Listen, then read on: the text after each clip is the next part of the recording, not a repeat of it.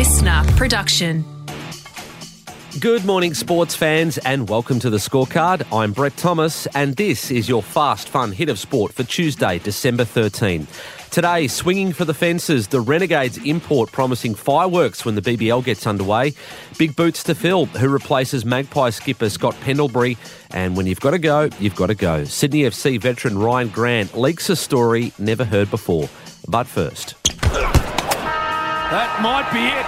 It's not a late cut, but it's a magnificent square drive to bring up another 100 for Marnus Labuschagne. Marnus Labuschagne scored runs for fun against the West Indies. In a rich vein of form, Australia's number three plundered two centuries and a double ton in four innings.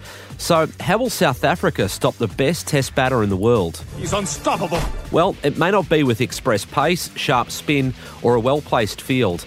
They may go back to Labuschagne's roots. Born in South Africa, Marnus moved to Australia when he was 10, and that hasn't escaped the attention of Proteas skipper Dean Elgar. I'm sure there's going to be a little bit of extra spice knowing that he's uh, ex-South African as well, but no, it's uh, we just got to focus on what we can and he's a human being. He's also prone to fail as well, um, which hopefully plays in our hands. Would you chip away in Afrikaans to him, maybe? Uh, possibly, possibly. Um, my last encounter with him was in a county game, and he spoke Afrikaans to me, and I was like, oh, okay. But who knows? Who knows? We'll see.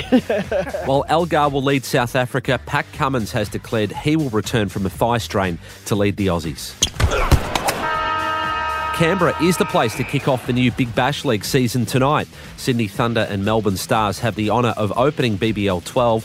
While Renegades import Andre Russell is vowing he won't block a single ball during his four game cameo with the red side of Melbourne. It's T20, everyone wants to see entertainment, and that's what I bring to the game. So hopefully, I can get a good start and, you know, the confidence can just flow into the first four games. The Gades face Brisbane Heat on Thursday in Cairns. Is the Australian Open champion. It feels like a lifetime ago, but back in January, that was the crowning achievement, and we didn't know it at the time, but final match of Ash Barty's career. She played two tournaments this year, claiming the singles and doubles in Adelaide in the lead up to storming through Melbourne Park to win her home slam. And while she hasn't hit a ball in anger since then, last night Ash beat Nick Kyrgios to claim Tennis Australia's equivalent of the Brownlow or Dally M, the Newcombe medal. And she has no regrets about walking away from the sport. I'm living the dream. Uh, I was so fortunate to, to live out my tennis dream for over 20 years, and, and now I'm living my, my life dream, I suppose. So it's, it's certainly been uh, a great few months. Out Grant, chesting it.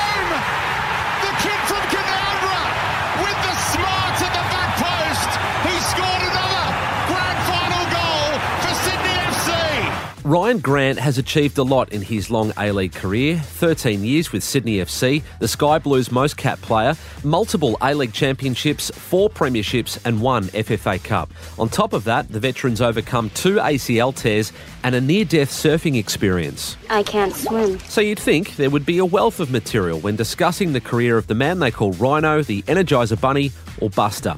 Instead, the veteran shared this perler on the most recent episode of the Peking Duck podcast on the App. I got a rogue story. I won't. I won't name names. This Yeah. was probably ten years ago. They were about to kick off, and he just said to me, "Buster," and yeah, I looked at him, and he went like that, like eyes down to his crotch, and then I just saw him doing a wee in his pants, into his sock, and then his thing dribble all the way down. I was like, dude.